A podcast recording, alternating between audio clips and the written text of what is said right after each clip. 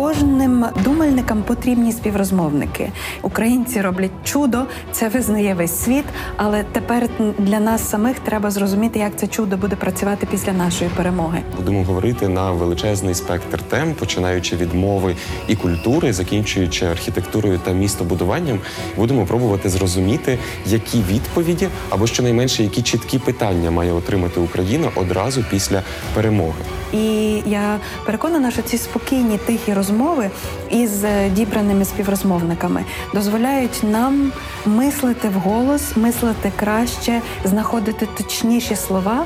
Це Ірина Старовойт, мене звуть Володимир Біглов, і у нас для вас є плани на завтра. Одразу після свого випускного я пішов складати вступні іспити до університету, бо так було заведено. Одразу після школи ти йдеш до вищого навчального закладу. Е, Я вступив на філософський інтуїтивно, і це було правильне рішення. Навчатися було цікаво. Але сьогодні, коли мені вже більше 30, я розумію, що мені б хотілося, щоб щонайменше мої діти мали можливість свідомо обрати, де навчатися. Ну і зрештою, щоб рівень вищої освіти був набагато кращим ніж за моїх часів.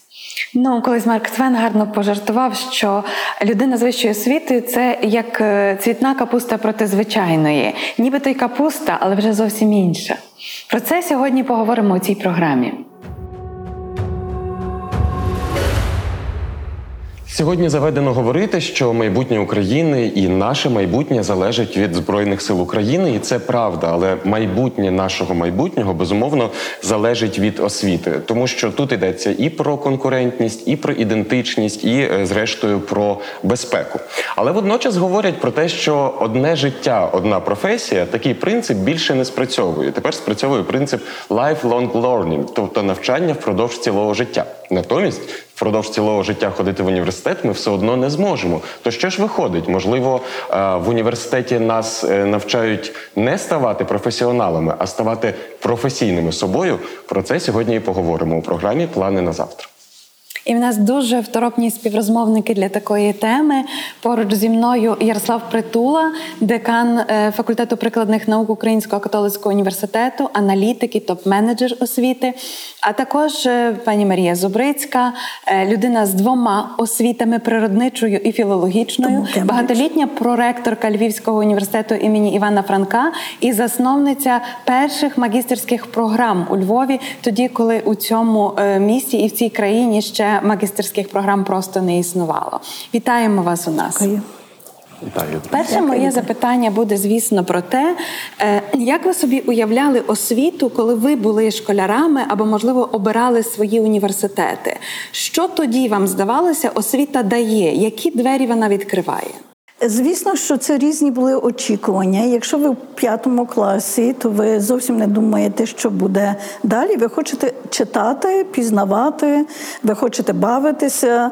Але для мене були книги. Скажімо, я читала. Я дуже любила читати, і я знала передусім, що для мене література. А потім і англійська мова, тому що з п'ятого класу, завдяки матері, е, я мала змогу не тільки на уроках, але ще працювати із вчителькою англійської мови. Я добре її пам'ятаю.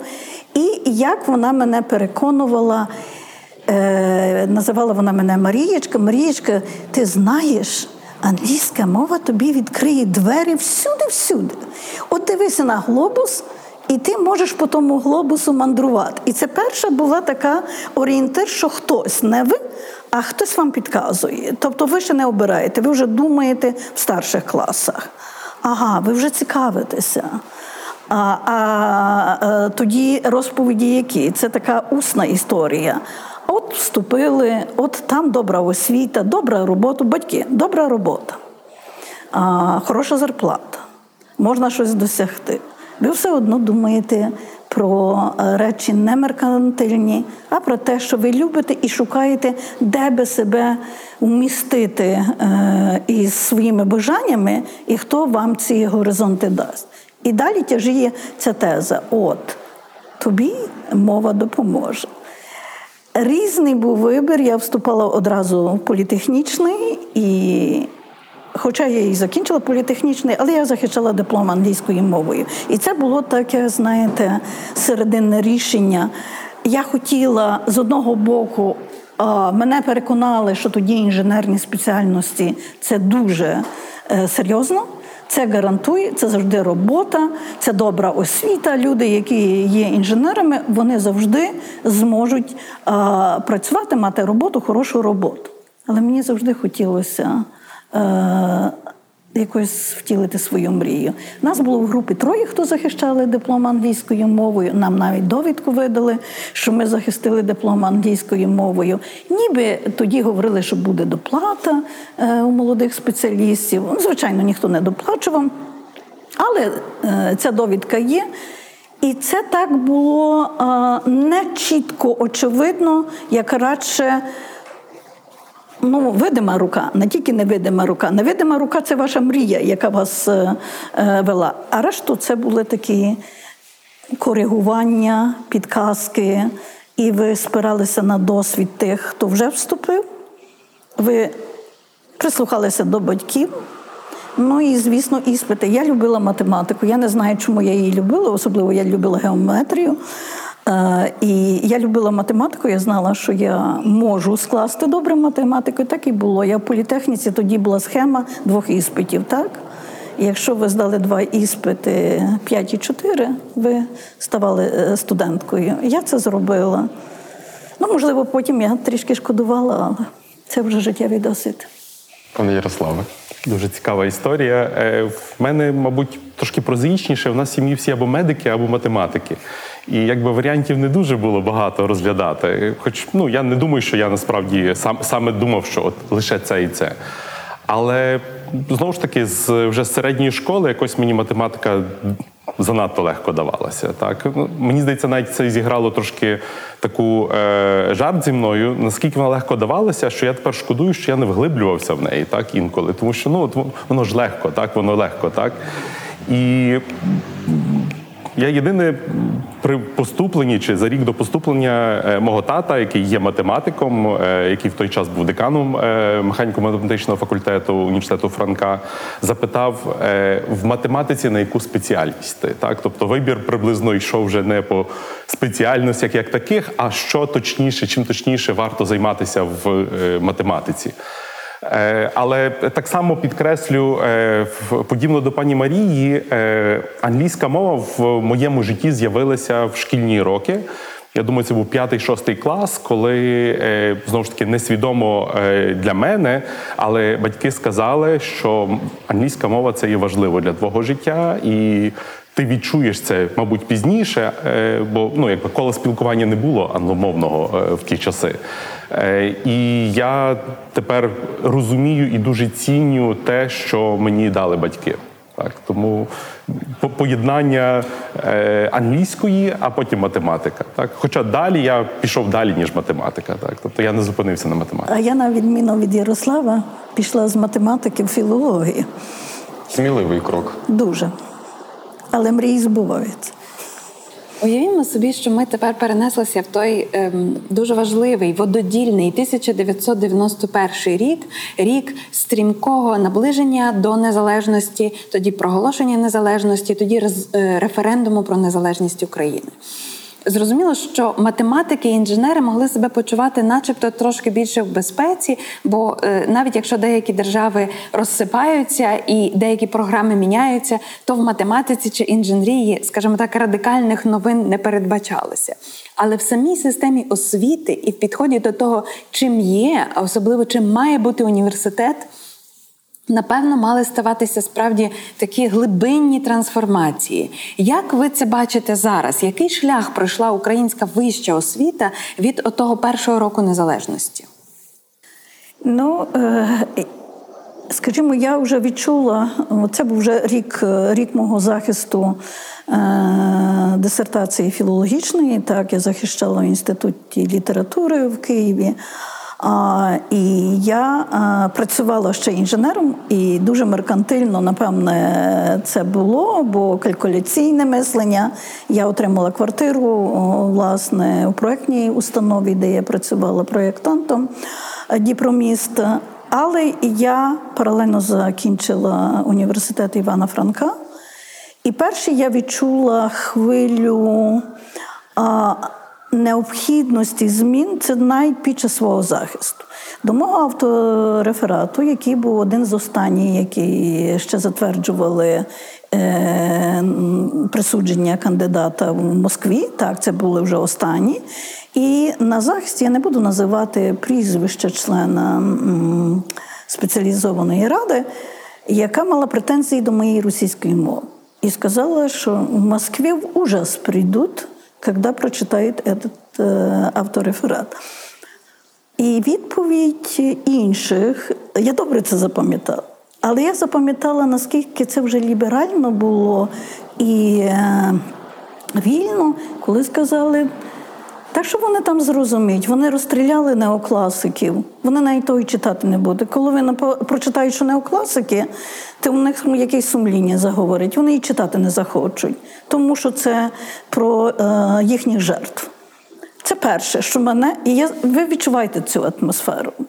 А друга атмосфера, е, тоді директором інституту літератури був Дзеверін, академік Дзеверін. Ну і на захисті був мій син Михайлик. Він мав 7 років, ну, 84-й, так, 7 років. І е, підходить до нього академік Дзеверін каже: Ох, солдат, служити будеш. Він каже: Я в армію не піду. Як ти в армію не підеш? А хто буде родину мать захищати? А Михайло каже: я буду на карате ходити. Тобто, і ви бачите зміну, розрив поколінь, коли дідусь, по суті, е, питає і в нього доблесть, честь це є радянська армія, і е, семирічний хлопчик, який відповідає, що я служити в армії не буду, я буду сильним, бо буду ходити на карате. Перше, коли я відчула системний підхід змінити і лібералізувати це міністр Таланчук. Так було ну це найбільша проблема нашого суспільства. Ви відкурковуєте е, е, затиснуті ідеї, і ви не можете зупинити і вибрати системно у, у цій хвилі ідей, що необхідно зробити для освіти. Але міністр Таланчук став тією особою, яка вперше взяла став капітаном корабля, який мав на штормі тому океану е, ідеї якось вести корабель української світи. І ми завдячуємо йому багато, як би я сказала, тому, хто почав е, картографувати. Е, мапу змін та мапу реформ української освіти. Що стосується нашого локального життя, е, коли ще й не було Українського католицького університету, то без сумніву перша хвиля це є статути університету перші, а це якраз і вияв е, прагнення якось задекларувати автономію. Так. Нема розуміння повноцінної автономії, але є. І е, ось е, перші документи, і я вже не говорю про те, що йде рух паралельно з Києво-Могилянською академією е, зовнішнього тестування, що і стало. Напевне, найбільш суспільно значущою реформою на всі часи, включно дотепер. Подивіться, баталії не вщухають. Подивіться, що робиться зі вступом в медуніверситети, коли наполягають, що прохідний бал може бути 150. Відкиньте тих 30 років. Подумайте, яке калькуляційне мислення у різних груп цільових населення, хто зацікавлений у світі, та? батьки, е, самі університети. І як треба було між силою і Харибдою, де й знову вести той корабель, щоб якісь реформи робити. Це була суспільно значуща реформа, і це для мене так запам'яталося, тому що багато історії є пов'язана, це вже усна історія. Але народження Києво-Могилянської академії, відновлення її роботи, не народження відновлення, зовнішнє незалежне оцінювання. Києво-Могилянська академія починає абсолютно картографію нову, вводить щось таке, як вільні науки дискутують, що за вільні науки, що таке liberal art education. Але раптом вам кажуть, що бар'єрів нема між факультетами. У нас буде така модель. І це змінює абсолютно. Це вибудовування з нуля. І це, напевне, найважливіша практика, з якою скористався потім і Український католицький університет будувати з нуля. Не думати, як втихомирювати і примирювати різні групи, різні покоління, традиції і інновації. Бо це забирає час, це забирає зусилля на пошук згоди якоїсь, на переконання. А от заплющити очі, стрибнути в прірву і сказати, ми це зробимо. І це для мене так воно починалося. А далі це вже ми якось були разом причетні до покрокових реформ магістратури і докторантури. Ну, в моєму випадку е, я є продуктом е, цих трансформацій вищої освіти, навіть шкільної ще освіти, тому що я е, поступав в університет в 92-му році. Відповідно, трошки заставши навіть революцію на граніті, ми мали свою міні-революцію на граніті в школі, оскільки якби студенти голодували в Києві. Ми голодували тут біля оперного театру один день. Ми мали таку домовленість з якби з директором, що нам будуть відпускати. Тому Е, і що важливо з точки зору освіти, е, я вже застав в школі можливість вибору предметів, які я буду здавати як і на іспитах. Так ну можна було географію чи фізику. Двоє людей вибрало фізику, один з них я. І е, ну, це це давало вже оце почуття того, що можливість вибору вона е, змінює життя. Багатьох може змінювати життя. Так і по великому рахунку багато чого про що е, що добилась вища освіта за роки нашої незалежності, це саме в тому, що вибір розширюється. Як пані Марія казала, зникають межі е, факультет стін факультетів, якщо це є art Е, освіта. Е, зараз ми говоримо про міждисциплінарну освіту, яка саме на межі якраз будується, руйнуючи цю межу. Тому, ну якби таким для мене одним з важливих моментів шкільного це якраз є те, що є можливість вибору. Е, знову ж таки, реформа ЗНО вона почалась не з якби з того, що всі погодились на це. Були експериментатори. Е, Іван Олександрович Вакарчук, це піонер е, ЗНО е, в Львівському університеті, яке потім стало загальноукраїнським. Я був першим поколінням, яке поступало в університети вже за ЗНО Львівського університету. Це знову ж таки давало цей ну, можливість конкурувати, називаємо це так. З іншого боку, в ті часи були також ну, певні пільги для дітей села, для е, гірських місцевостей. Зараз цього немає, але я бачу, що це також була дуже революційна ідея, і я думаю, що ми до неї повернемося в свій час е, знову.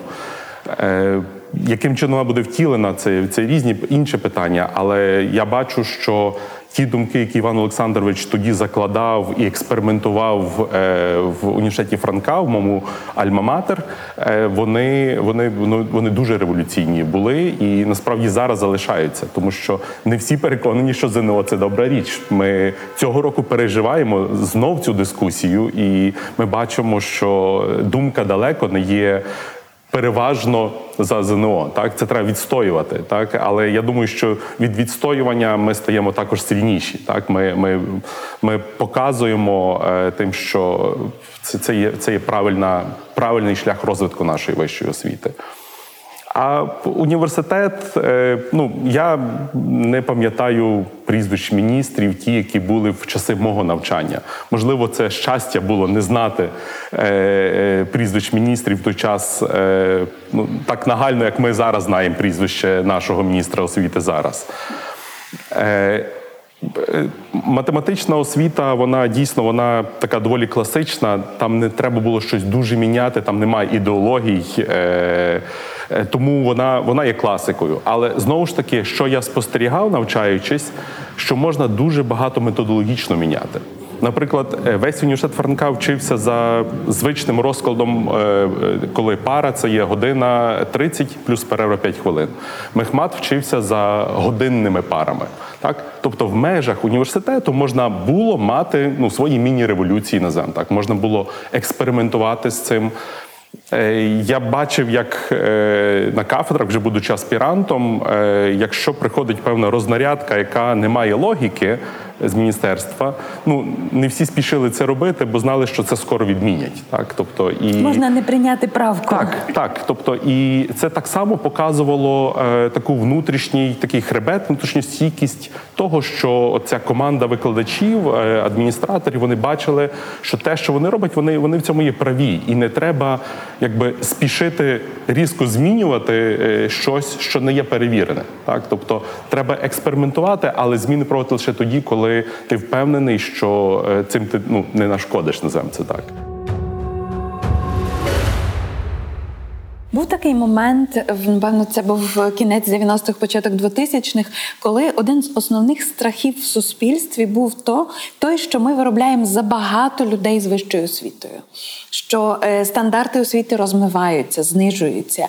І також те, що е, виробляючи професіоналів в певній вузькій ділянці, ми забуваємо про е, підготовку людей до дорослого життя і про виховання дорослих відповідальних громадян. Адже здавалося, здавалося, що ідеологічне навантаження вищої освіти залишилося в минулому, в радянському минулому, і зараз, наче кожен повинен сам працювати над своїм е, дорослішанням, над своїм світоглядом, над своїми моральними цінностями. Що було не так в цей момент? Чому ці страхи були і праві, і неправі? А е, питання дуже складне, тому що, е, скажімо, поняття виховного процесу. Це був атрибут життя університет, університетського життя у всіх вищих е, навчальних закладах України. Е, розробляли положення, проводили е, заходи. Але тут треба одразу розмежувати. Заходи це добре, патріотичні, Галичина це добре. Ми знаємо, нас переконувати не треба. Швидко усі переходили і.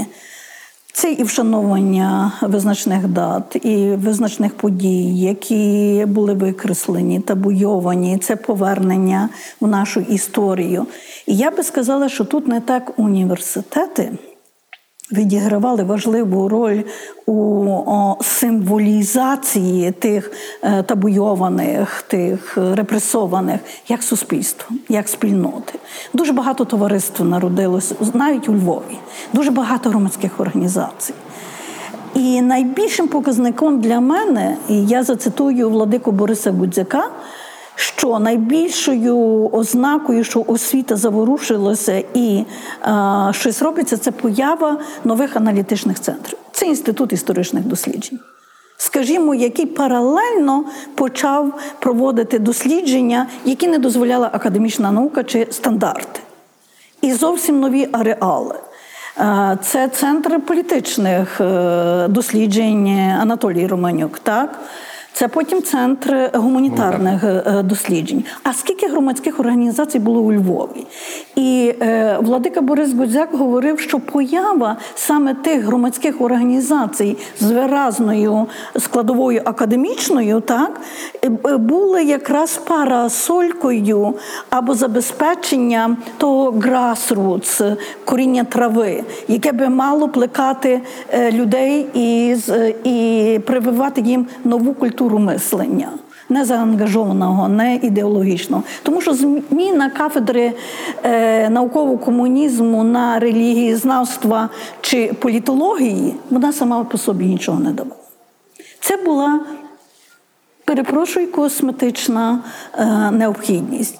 Це так добровільно вимушено, але це не було переосмислено.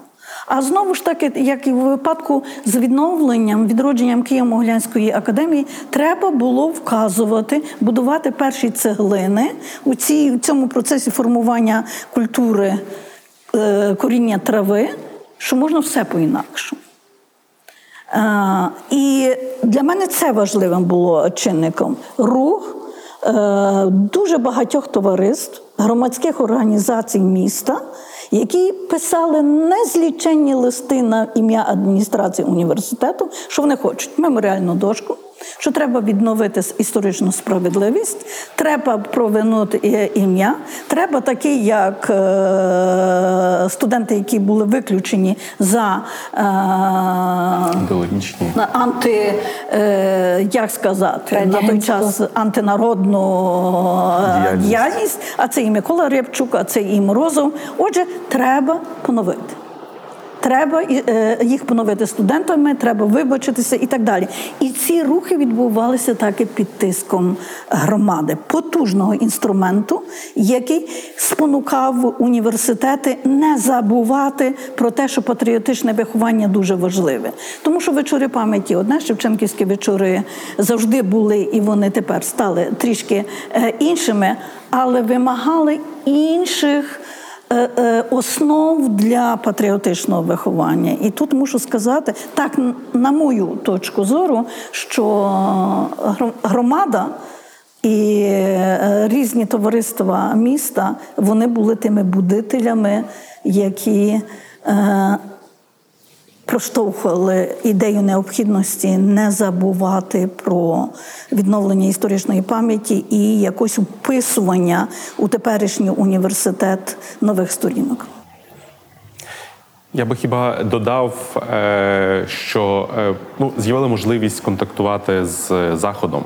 Е, З'явився обмін, е, з'явилась можливість е, бачити ті досвіди, які були закриті для нас до Чи того. правильно сказати, що євроінтеграція України так по-серйозному почалася навіть не стільки в економічному плані, скільки в освітньому плані в 90-х роках? Я думаю, вона досить швидко пішла в цей час. Так я думаю, це були паралельні процеси. Була і економічна. Е- Євроінтеграція, так ну перші it компанії у Львові з'явилися так само 29-30 років тому. Е, і це знову ж таки дякуючи в першу чергу тому, що західні з'явились західні замовники, які навчили робити бізнес на науці, скажімо так. І я думаю, що ці досвіди, як е, як творити історичні дослідження. Е, Тоді ще отець Борис Гудзяк, е, ну йому не вірили. Так він, він приїхав, він показав, що таке є дослідження пам'яті. Е, І зараз ті матеріали зібрані. Ми з ними дуже сильно користаємо. Е, Україна користає ними. Тому е, великий шмат того, що ми запозичили, він, він зараз дуже також відчувається. Давайте я продовжу все-таки цю тему, тому що е, і я це чув, і я з цим багато в чому можу погодитися. е, Що пані Ірина говорила про те, що не всім потрібні дипломи про вищу освіту. Оця традиція мати диплом обов'язково в нас, врешті-решт, е, вилилася у те, що е, навіть президент був професором, наскільки ми пригадуємо. Тобто дипломи роздавали, можна було отримати диплом е, усім. Я ми ще зачіпимо тему, що робити з МАУП, але це далі. Я тут е, дістав інформацію, що два роки тому Google заявив про відкриття е, такого інституту. Точніше, явища як Google Career Certificates, що означає, що певну освіту з певної спеціальності людина може отримати за 5-6 місяців, не сидячи в університеті 4-5 е, років. Е, В програмі про медіа ми говорили на питання пані Ірини про те, чи варто вступати на факультети журналістики. Ми всі весело закричали, що ні. Цього можна досягнути на магістерській програмі в тому ж самому УКУ чи Києво-Могилянці. Чи будь-де. Відтак, в мене запитання. В будь-якому разі я б хотів, щоб моя дитина пішла в університет і щасливі студентські роки, бо студентські роки це теж певна культура, там прожила. Але яким є завдання університету сьогодні? Якщо пам'ятати, що одне життя, одна професія більше не працює, і ти фактично не професію йдеш здобувати, то що ти йдеш тоді здобувати в університет? Якою є оця освітня роль університету е, в наш час? Дуже проста навчити мислити. Тобто я нічого нового, я говорила Ярославу. Ярослав колись мені е, люб'язно подарував книжку е, Фаріда Захарія на захист ліберальної освіти. І він побудував такі розділи цієї книги. Одна, один із розділів на, е, називається To learn, learning to think, тобто навчати мислити.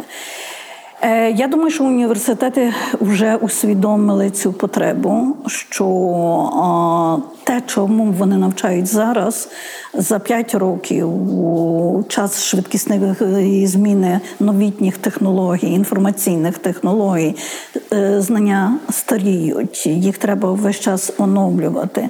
І воно вилилося в дві форми діяльності університетів.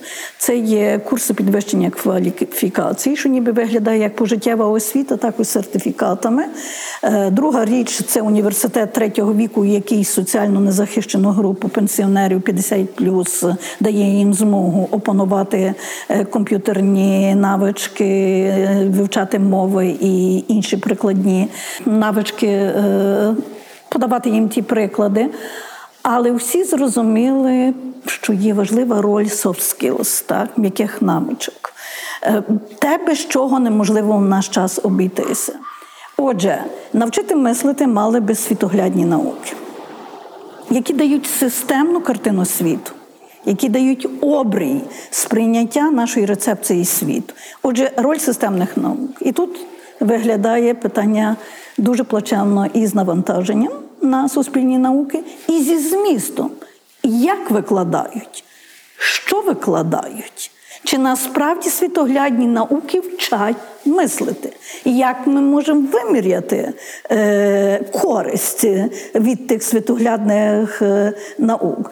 І найбільше е, мені подобалося такий експеримент, хтось робив, коли питав.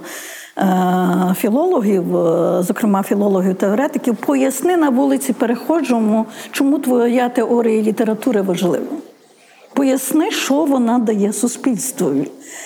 Е, І е, Фрід Захарія пояснює, ми не повинні ті питання ставити, тому що це є основа, на якій ми стоїмо, і яка дає нам можливість адекватно сприймати зміни. Блискавично орієнтуватися в необхідності е, сили змін, прийняти ці сили змін і усі свої вміння прилаштувати до вже нової навігаційної системи. І от, власне, оце найбільший виклик зараз для стандартів, бо поки їх ухвалять, допоки їх продискутують, то вже нові будуть е, вимоги до стандартів. Скажімо, Японія країна, яка раз у 5 років міняє всі підручники в школі яка переглядає радикально, тому що це технологічно розвинута країна, але з другого боку це дуже традиційна країна, яка береже свої традиції і зуміла цей баланс знайти. Отже, для університетів це виклик. Більшість Як? наших випускників не знає, які були стандарти в час, коли вони вчилися і випускали з університету.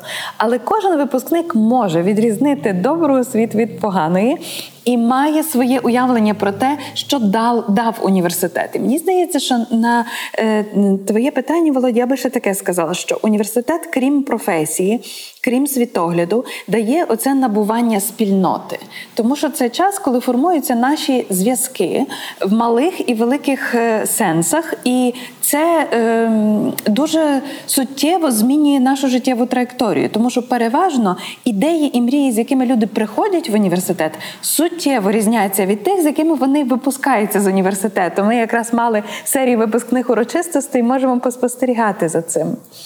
Ну, якщо подивитися, е, економіка рухається до самозайнятості багато, так тобто, все менше треба людей в індустрії, там де будуть роботи працювати. Так е, може, це зараз ще не так, але воно так буде. Е, і більше людей буде самозайнятих. Відповідно, для мене освіта це не лише про знаходження роботи, а про те, щоб дякуючи тим зв'язкам, які ти на, на, набрав, набрала е, в період свого навчання, ти створюєш роботи.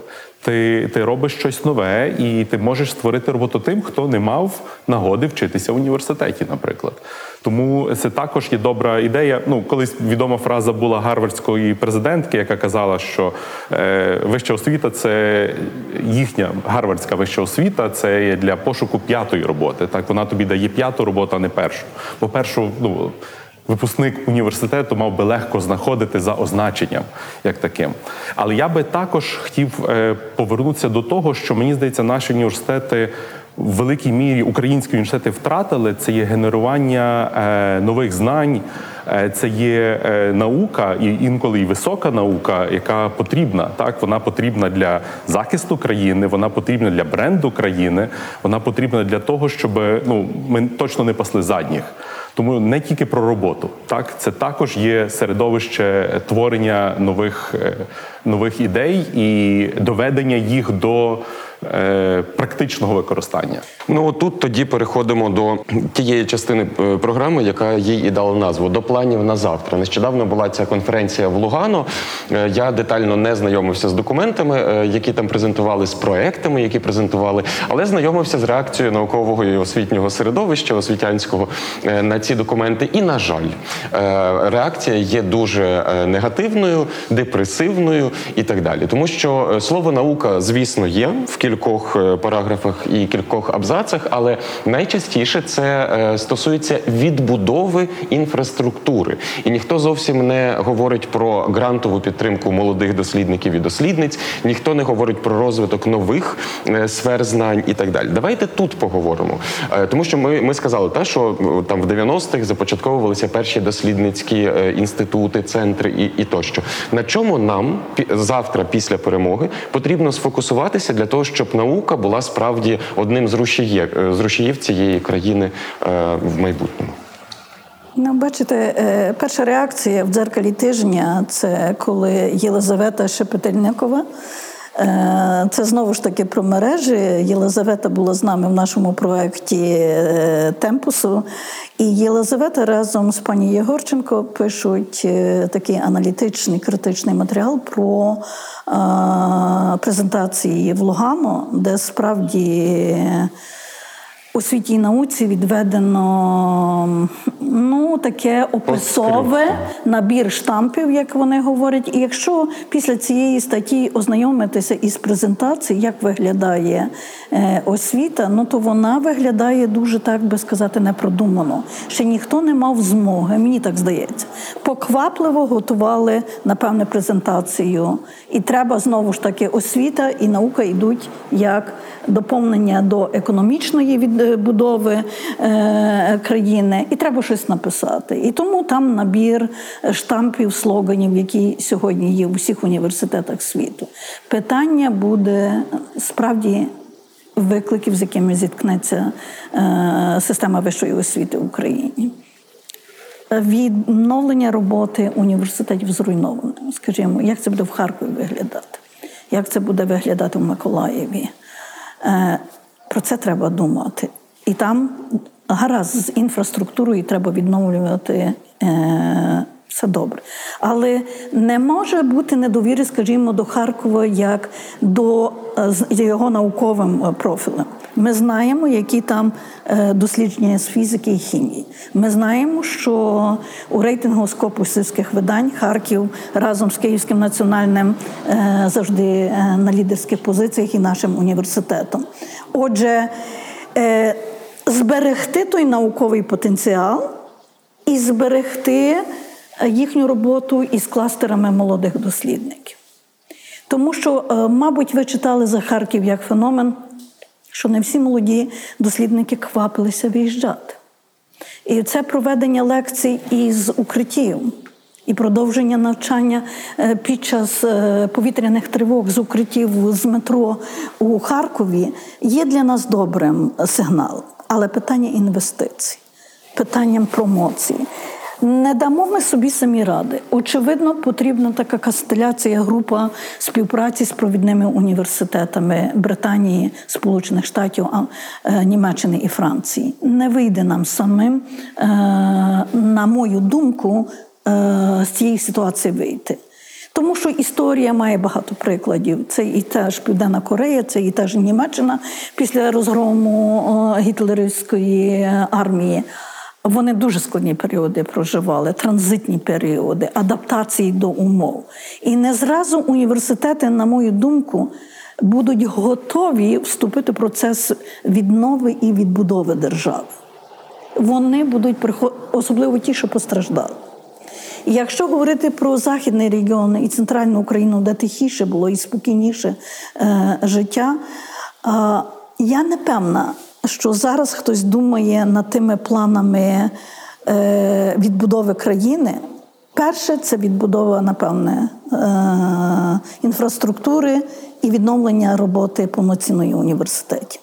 Ми ще не будемо знати в вересні, як змінилася картина науково-педагогічного персоналу, скільки студентів залишилося за кордоном. Ми ж досі не певні, скільки складе мультитест із 206 тисяч, і скільки обере українські університети. Бо батьки обирали безпеку, і батьки обирали навчання в західних університетах. Це недобре впливатиме на цю економічну модель і фінансову модель наших університетів. І мені так здається, що найбільший страх зараз за те, тому е, через е, е, цю картину навіть Харківський університет Каразіна німецькою англійською мовою розмістив у Німеччині оголошення, що вони набирають онлайн, і ви готові, тобто. Відкривання філій наших університетів за кордоном, як це зробила на- наукма, як це робить Український католицький університет, як це робить Київський національний університет, очевидно, і наш університет веде перемовини. Відкриття філій це якраз і є той лакмусовий папірець, що це пошуки чи закидання на майбутнє, що в партнерстві із допомогою тих університетів, тих спільнот ми зможемо це подолати. Але це буде транзитний період. Це не одразу будуть такі, як на мою думку. Нам ну, системі вищої освіти це вже до міністерства, до освітньої політики. Але самі університети на місцях вони перше думають про повноцінне відновлення. Але а потім вже будуть думати, як можна долучити, а руки потрібні, ідеї потрібні, і дуже практичні рішення потрібні. Ми можемо мати тут, я не знаю, я наймолодший серед е, тут присутніх, але ми можемо мати цю біду 90-х років, мені здається, коли на пустирищі, е, коли людям потрібно було продавати весільний сервіс для того, щоб нагодувати дітей, ніхто не думав про науку. Але зараз, коли ми знову маємо оце, оце пустище, е, ми маємо все одно увагу всього світу на нас. Ми можемо використати це. І тому в мене є в голові оце питання: от з чим ми завтра приходимо в Міністерство освіти і науки, і що кажемо, нам потрібно це, це і це, крім корпусів і гуртожитків. Пане Ярослав.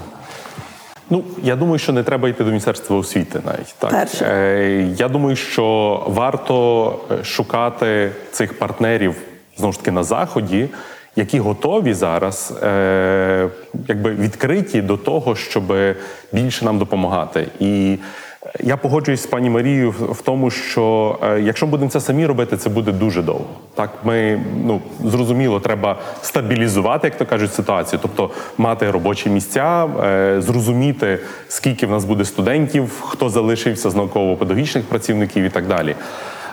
Якщо ми хочемо швидшого, е, швидкого розвитку в вищій освіті, в науці, це тільки через співпрацю. Це так само, як йде, ми імпортуємо, я не знаю, технологію для того, щоб робити якісний сучасний певний продукт.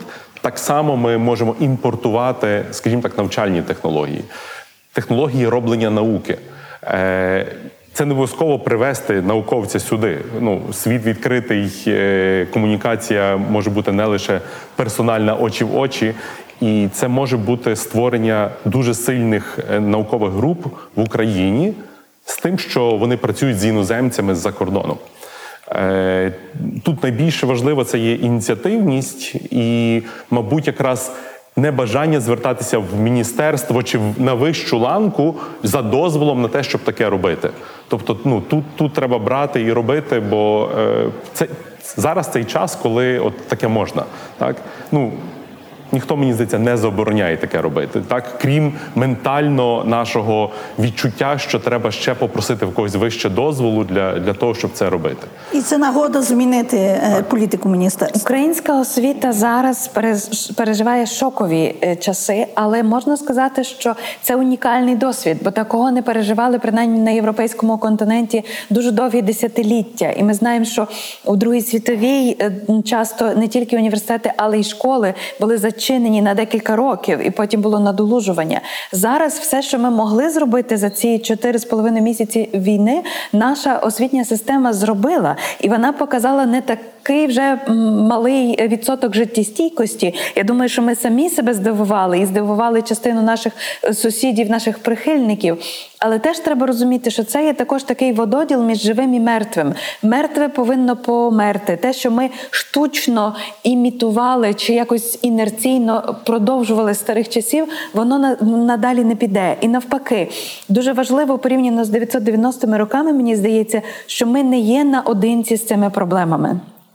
Бо в 90-х роках не було відчуття, що нас готові рятувати, або що ми маємо вже налагоджені наукові групи, чи академічну співпрацю, чи подвійні дипломи, як це часто вже було напередодні цієї великої інвазії з Україною. І мені здається, варто подумати також вголос про те, що змінилося в українській освіті, і чому ця соціальна функція освіти, навіть якщо це було трошки пониженням стандартів, виявилася на далеку дистанцію доброю, виявилася корисною корисною для нашого суспільства, зокрема для громадянського суспільства?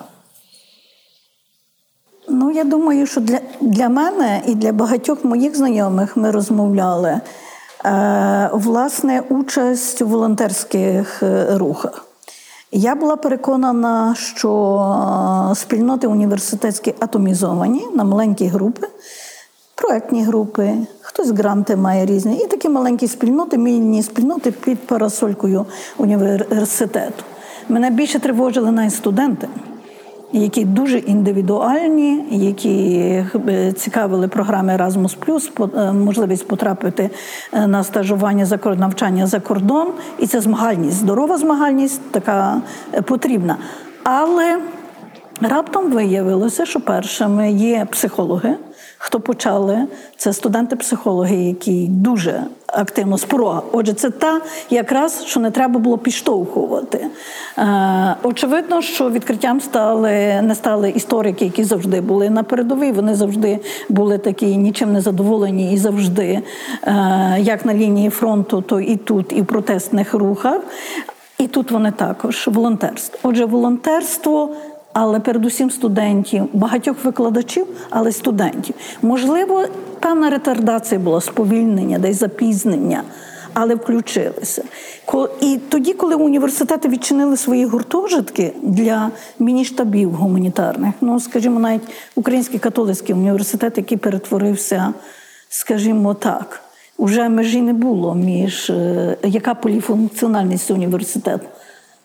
І навчання, і одразу і медичний центр, і волонтерський центр, і біженці зі сходи, і та і, і, і це бомбосховище. Є, і бомбосховище. І воно працює.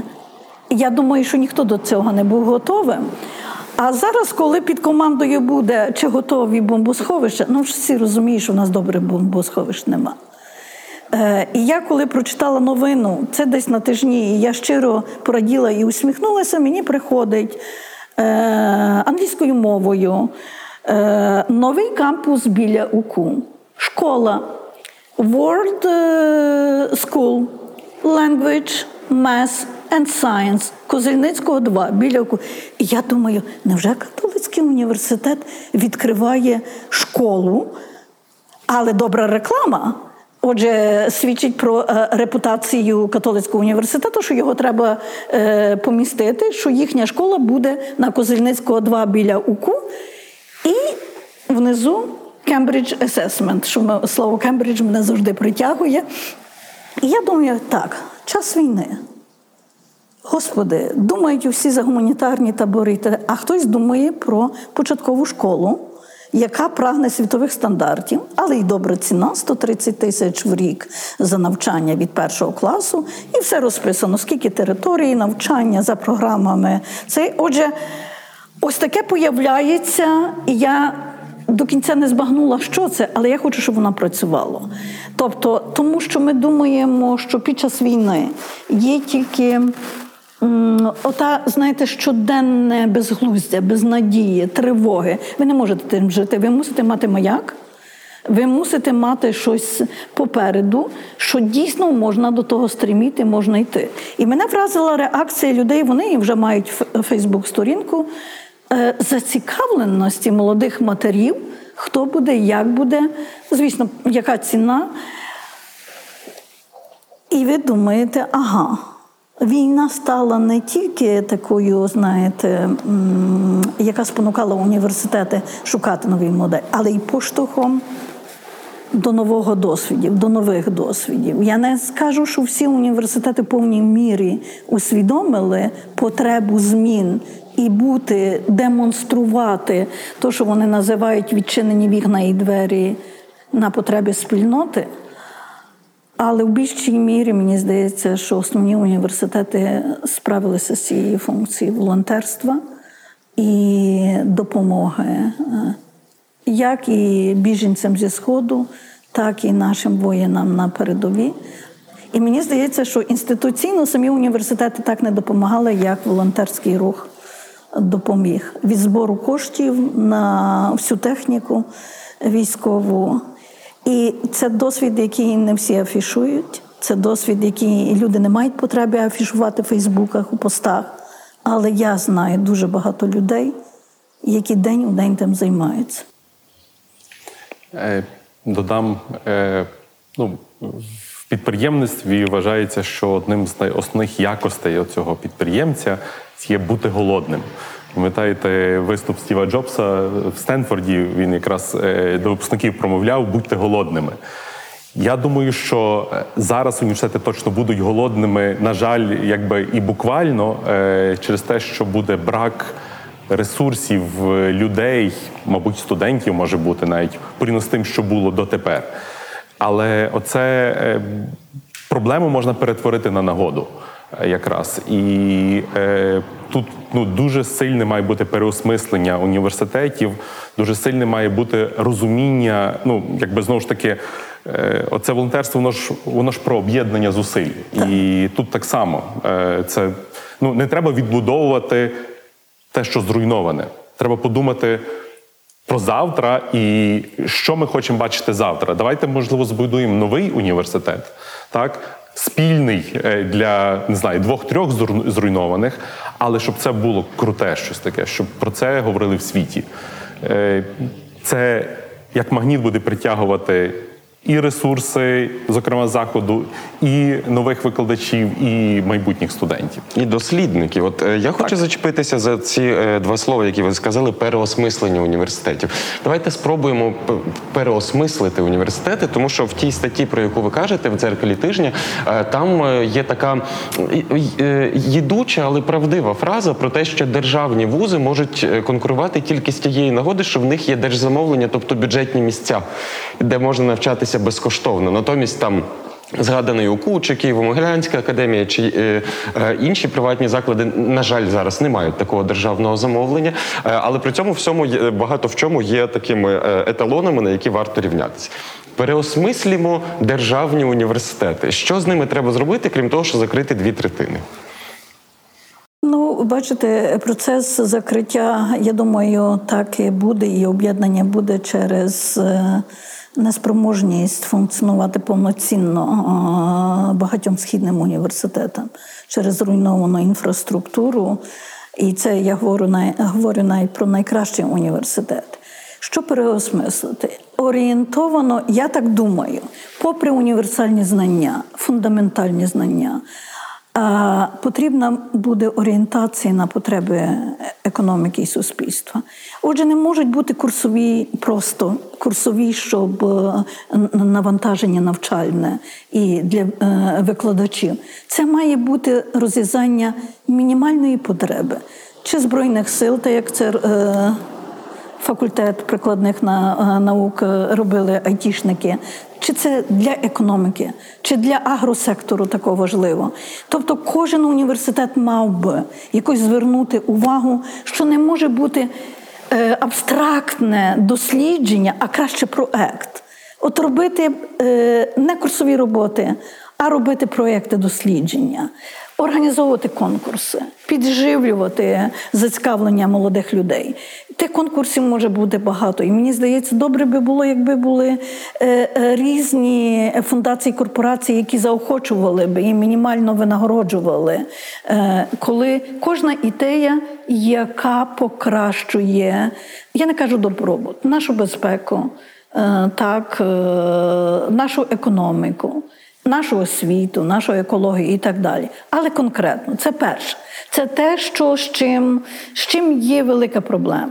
Бо якщо взяти е, курсові роботи, бакалаврські роботи, а я вже не говорю про магістерські роботи які мають бути у відкритому доступі, так, які мають бути дотримані з вимогами академічної доброчесності. Але перше моє питання: е, яка користь, якщо ми скеровуємо енергію молодих науковців, пошуковців, дослідників і, І дослідниці кошти. і бюджетні кошти, якщо є, я би оці науковий фонд досліджень на молодих дослідників, і, зокрема, на студентські наукові роботи чітко прописати, що має бути зорієнтована робота чи проєкт, чи дослідження для відбудови і віднови нашого суспільства, нашої країни, нашої безпеки, нашої економіки. Мусить бути це.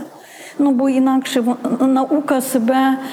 Не виправдає, знаєте, валідність наших зусиль буде вимірюватися нашою спроможністю допомогти країні і суспільству.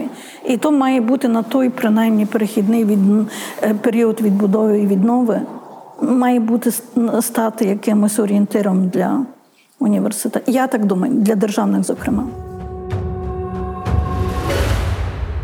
Я би теж думала в бік державно-приватного партнерства. І я би ще надала якийсь е, акцент на е, спільноти випускників тих університетів, які зараз постраждали. Бо ми недооцінюємо те, що вони виховали і відпустили в широкий світ за ці десятиліття когорту дуже цікавих людей, які зараз, можливо, є на піку своєї кар'єри і не завжди тільки в Україні. І тому мені здається, що це якраз та точка зборки могла би бути для людей, які розпорошилися, а тепер будуть рятувати свої альма-матер. Е, цей рік, на мою думку, мав бути тим роком таких, от е, можливо, вони ще не були б вони б задали течію, вони вони не давали ще результату, але важливим роком для вищої освіти в Україні мав відкриватися новий університет в Маріуполі. Метінвест е, університет, корпоративний американський університет в Києві, Києві, який відкривається, але мабуть не так динамічно, як це планувалося е, е, спочатку. І це є приклади якраз чи державно-приватного партнерства, чи приватні університети. Тобто, це означає, що ринок вищої освіти є цікавий, є цікавий для приватного бізнесу, е, для закордонного бізнесу, так бо як американський університет. І відповідно це означає, що там діють ті самі сили, що і в бізнесі, так є конкуренція. Так, вона буде. Так, звичайно, є різні рівні університетів, десь ну там сильні конкурують сильними, нижчі конкурують за абітурієнта, можливо, таким чином. Так, але вони мають бути різні. Дуже часто в нас дотепер зводилося до усереднення, так тобто ми маємо дати справедливість в тому, щоб всім порівну, так а не а не за, за тим, скільки ти можеш імпакту мати, скільки ти можеш зробити для країни. Е, І тут має наступити ця якби зробити крок назад і подивитися, все таки, як ми можемо ті кошти, які держава спроможна виділяти на вищу освіту, бо е, відсотково держава виділяє дуже багато е, коштів. Тобто, ну ми ми просто не є такі багаті, щоб більше виділяти наразі. Як їх краще використовувати? Чудова е, пропозиція пані Марії, те, щоб стипендія це не була би лише така от стипендія, як мана небесна, це була стипендія відповідальність. Долучайся до наукового проекту, долучайся до волонтерського проекту чи до будь-якого іншого проекту, який приносить користь якійсь спільноті, локальній чи е, більш широкій. Е, тому університети мають виховувати і мають функціонувати на е, засадах цієї відповідальності. Тобто буде менше грошей, але їх можна відповідально використовувати і мати ну, кращі навіть результати порівняно з тим, коли ти не був голодний. Ну, банальний показник, який е, можна подивитися, відношення студентів до викладачів. Е, ми дуже якби е, живемо на широку ногу в даному випадку. Так? Тобто, в нас є багато студентів, е, багато викладачів на, на студента, скажімо так. Є університети першу чергу наукові, де це від співношення має бути таким, так тому що там є phd програми, докторантури, де робота йде один на один практично. Але на рівні бакалаврату, на рівні цих базових дисциплін, там співвідношення може бути не знаю, 1 до 50. Так? І якби, якщо університет є відповідальний за надані йому кошти, то він має вибудувати внутрішньо ефективну систему, яка дозволить йому функціонувати за того бюджету, називаємо це так. Але е, в нас е, якби дуже часто розуміння, що єдині кошти в державному університеті це є кошти або з державного бюджету, або платників е, за ну, курси не знаю, підвищення кваліфікації чи просто контрактники, як ми їх називаємо. Ну, є оце партнерство з компаніями. Можна робити замовлення і мати ну, серйозний бюджет грантовий, е, R&D, е, от, проектний. Це тому, що це не лише про щось нове, це про використання існуючих практик. Зараз фінансування України буде в дуже великій мірі проектно орієнтованим. Тобто донори будуть виділяти кошти на певні проекти відбудови, покращення. І от ці проекти можуть брати Хтось університети. має зробити, робити. так? Так, їх можуть робити університети. Дякую. Пані Ірино. До чого не варто повертатися? Де є ті буйки старого е, світу, за які нам вже не треба запливати? І чому, як вам здається, майже подібна пострадянська транзитна ситуація у вищій освіті в Росії, Білорусі і Україні привела до таких різних наслідків? Я знаю, до чого не варто повертатись до обхідних листів. Е, Ну, е, е, електронний документообіг і цифрова. Цифровий документообіг мав би якось е, полегшити долю. До чого не варто повертатися? От є е, поняття, що є глобальною валютною одиницею в системі вищої освіти репутація університетів. Репутація це та е, парасолька, яка впливає на вибір вступників яка впливає на міжнародну співпрацю, яка впливає на мобільність е, викладачів і студентів. Репутація мусить спиратися на якісь цінності. Передусім, академічні, академічна доброчесність, і друге Кирило суспільна відповідальність. Ота суспільна відповідальність мала би спонукати переглянути передусім курси, так? Ну, не можна читати будь-що і якщо, і чому не робити відеолекторій. Скажімо, е, коли ми були в Азербайджані в Бакинському національному університеті, я була вражена, що ведеться відеозапис лекцій. Я розумію, е, що тут є багато е, тривог, що це контроль за і недовіра до викладачів, але це якось і регулює, як ми читаємо, що ми читаємо, і наскільки ми усвідомлюємо нашу відповідальність за майбутнє. Якщо це говорити про тотальну відповідальність, якої буде вимагати повоєнна відбудова і віднова, кожен університет має мати свій порядок денний реченець, як ми реагуємо на суспільні виклики. У нас така ситуація. І перше, це мусять бути курси, які не тільки корелюють із тим, що викладають у західних університетах, але які у своїй складовій завжди містять практичну е, вирішення тієї чи іншої проблеми, або як цю проблему можна пов'язати з повоєнням, з відновленням і так далі. Мусить бути. Мені так здається, і це необхідно. Е, Друге, е, що необхідно. Ну, напевне, перенавантаження викладачів. Якось вивільнити їх час. Хай це буде на а, керування науковими роботами. Чи якісніше керування такими е, роботами. Але оця довіра, бо репутація це і довіра студентів до викладачів, викладачів. Е, Це репутація. Тому що закінчать і випускники будуть говорити е, зі смішинками, як відбувалися лекції. Ага, там можна ходити, там не можна. Ну не може таке бути в академічному середовищі, якщо репутація висока, якщо ви претендуєте на кошти, на швидкий розвиток. Отже, ця, той академічний етос потребує струс. Я почну з насправді маленького е, прикладу, але ну, для мене він дуже показовий і дуже важливий. Е, Наш факультет ну, якби, організувався Сім років тому. Ну він молодий факультет. І перше, що е, я запропонував зробити, коли ми набрали перших студентів, в нас нема старости групи. Так? Я був старостою групи, я, Я вас розумію. Так. Тому що ну не можна перекласти зразу відповідальність в, в певній групі на одну людину, так яка має вирішувати якісь там з адміністрацією питання. Кожен, хто має ініціативу, має її сам проявляти.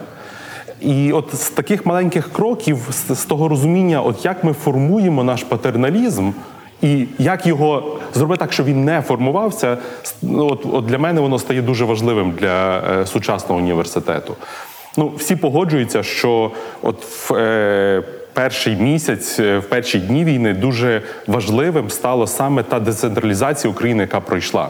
Відповідальність мерів чи голів адміністрації, Тероборона. тероборони, так. Тобто, це, це є та децентралізація. Це є, ну їм не треба було казати. е, Зміна стандартів армії з радянської на натівський стандарт, де відповідальність є на так би мовити на найнижчій ланці, яка це може е, взяти і е, нести цю відповідальність. Тому тут так само, так тобто тут треба, якби в університеті робити так, щоби мінімально впливати зверху на рішення. Е, ну, одну з книжок, які я час від часу, ну не повністю, але час від часу перечитую, е, це про е, те, як будувалася освіта в єзуїтських колегіумах. Е, Ратіо Студіорі, так вона є перекладена українською мовою. Ну, мене захоплює простота того, як можна організувати процес. Не потрібно положення над положенням над положенням, коли ти вправо-вліво не можеш ступити через те, що воно регулюється певними документами, а не відносинами, не довірою.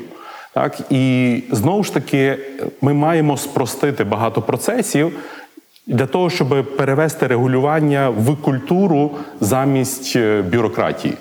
І воно також, я думаю, ну воно дозволить швидше рухатись, воно дозволить тим, хто хоче робити більше. Бо знову ж таки усереднення, коли от положення, вони ну ніби деколи вони рятують, там, коли якась криза, є положення на, на таку ситуацію, але вони е, дуже сильно руйнують ініціативу. А ти один-два рази зруйнував ініціативу викладача, більше воно цієї ініціативи не буде. Так, тобто, е, ну вважайте викладачі такі ранимі люди, так, але це, це, це не, не про це, це про довіру. Так, якщо ти довіряєш і даєш можливість навіть помилитися, це краще ніж от повністю обмежити для того, щоб все було по якомусь там державному стандарту. Я ще доповню свій улюблений Кембриджський університет. Я дуже хочу, щоб це було у нас.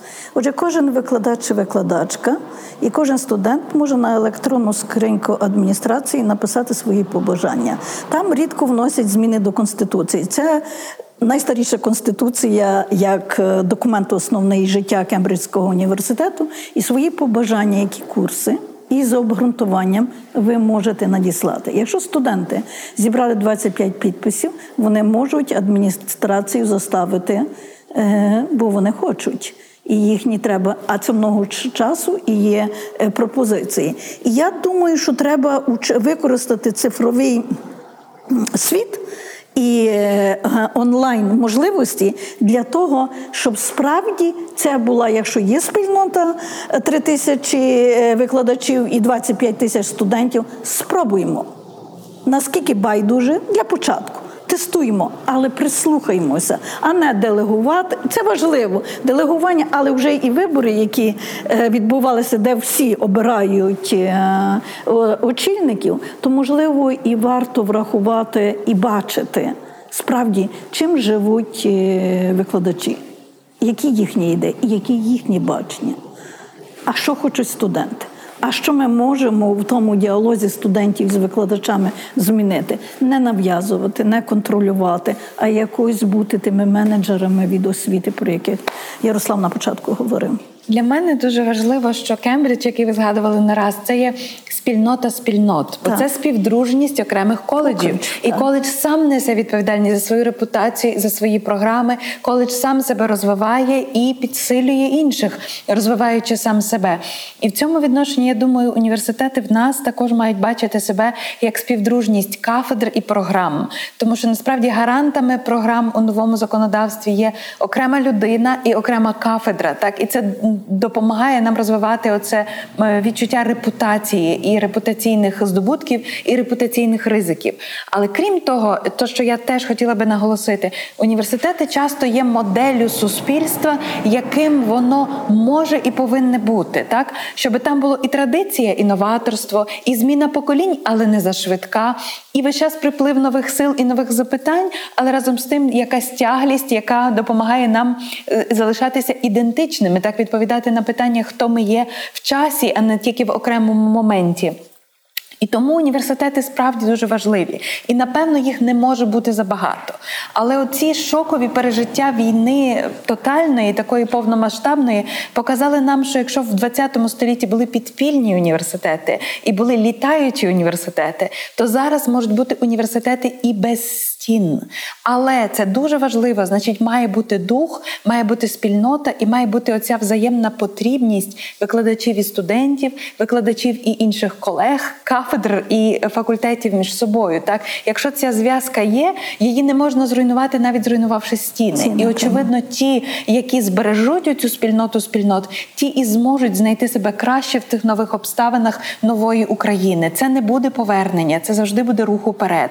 Але цей рух не повинен бути байдужим до людей, бо якраз у наукомістких е, професіях і в е, вищій школі ми дуже довго створюємо цих е, спеціалістів, на яких можна опертися. Так і це дуже велика розтрата, неправомірна розтрата, якщо ми скажемо, ви більше не потрібні. Це, це дуже. Це я абсолютно підтримую всі ваші тези. Я знову для можливо для такої, щоб показати з перспективи часу, як це в часі. Коли прем'єр-міністром був Янукович у так званому Роксі, збирали ректорів, і тоді ректор Українського католицького університету Владика Борис Гудзяк взяв якесь слово, яке, напевне, не мав би бути і не прогнозовано, не знаю, як так вийшло, але він взяв слово. І отець е, Борис за переказами і за його власними досвідом, він звернувся до прем'єра, що ми маленький університет. Я коли йшов на зустріч з вами, побачив тут багато мерседесів перед е, Роксом. Так?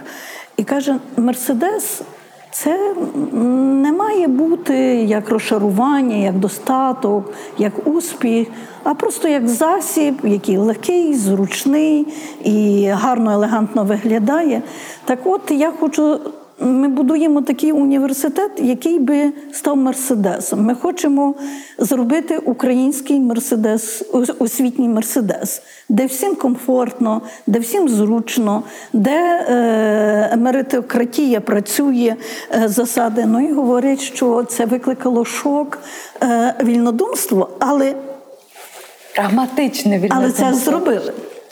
Отже, е, уява і мрія, якщо є, і якщо є бажання і є натхнення, і якщо є лідерство, і ото ті заклики йдіть на великої води, е, ну от воно працює. Колеги, я хочу нас е, трошечки повернути туди-сюди на асфальт реальності. Я прочитав, що давно в Україні існує така ідея е, науково-освітнього УКФ, назвімо його так. Національний фонд досліджень, якщо не помиляюся, це має називатися. Не знаю на якому етапі реалізації цієї ідеї е, зараз перебуває. Це е, Н, НФД. Але мені видається, що якщо в культурі УКФ так чи інакше здійснив справжній переворот, коли культурні дієвці та дієвиці змогли відчувати себе забезпеченими в комфортних умовах, реалізовувати свої ідеї. Як ви гадаєте, яку зміну може принести започаткування такого фонду в науково-освітній е, спільноті? Ну, скажімо, уже перші етапи, навіть е, етап створення цього фонду викликав дуже багато дискусій, так, незадоволення. І тут політика прозорості. Ну, мусить бути. Наше суспільство повинно навчитися прозорі рішення. Ми досі маємо навіть у час війни. Навіть коли люди платять е, велику ціну, ми не знаємо, які заяви хто і що де вирішує, хто за що відповідає. Чому ті чи інші люди е, беруть і стають мікрофоном чи голосом е, президента, а не Збройні Сили України. Ми не розуміємо. Ми до кінця не розуміємо, тому що щось воно не прозоре. Те саме завжди було з фінансуванням е, наукових досліджень е, у е, Міністерстві освіти.